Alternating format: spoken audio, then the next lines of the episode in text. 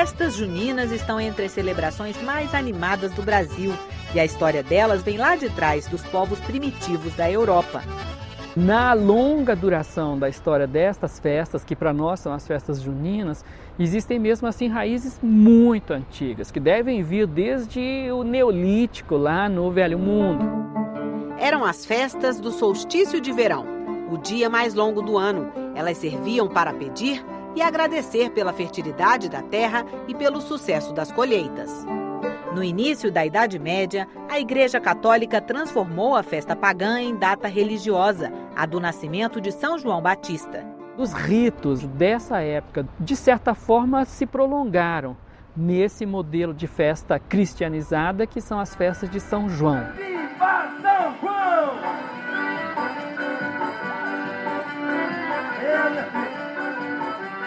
Os santos que são eh, tradicionalmente festejados começando por Santo Antônio, que é o santo casamenteiro, São João e São Pedro. São Pedro porque é o, o que recebe as chaves através de Jesus, sobre esta pedra edificarei a minha igreja. São João que foi o precursor, é aquele que anuncia a vinda de Jesus. E o batismo de conversão. E a, a figura de Santo Antônio, que é o santo casamenteiro, que é a tradição popular?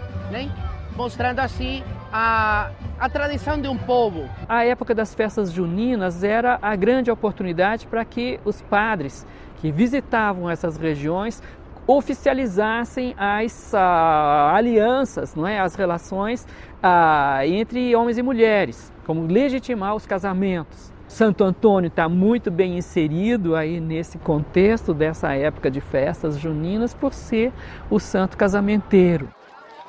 A fogueira era o centro dos festejos do solstício de verão. A fogueira, muito antes do cristianismo, ela tinha uma, alguma clara relação com o calor, o poder do sol, no dia em que o sol é realmente o astro-rei. A nossa fogueira, embora seja na época do inverno, ela conserva muito daquela relação que a festa original tinha com o sol mas até a fogueira adquiriu um jeito cristão e se transformou na fogueira de São João.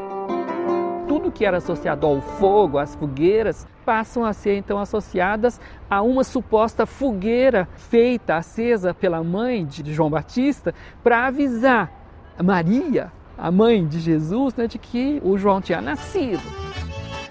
Bandeirinhas de papel, balões de ar quente e fogos de artifício já eram usados pelos portugueses nas festas juninas quando o Brasil foi descoberto. As quadrilhas são praticamente obrigatórias nas nossas festas juninas contemporâneas, mas elas são uma criação relativamente recente.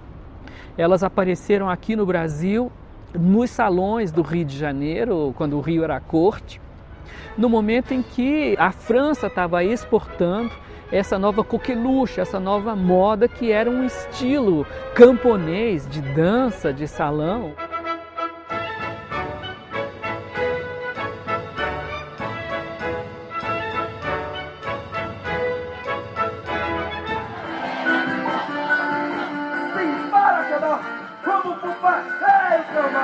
A comida servida nas festas juninas é típica do meio rural brasileiro: pamonha, bolo de fubá, curau, canjica, mungunzá.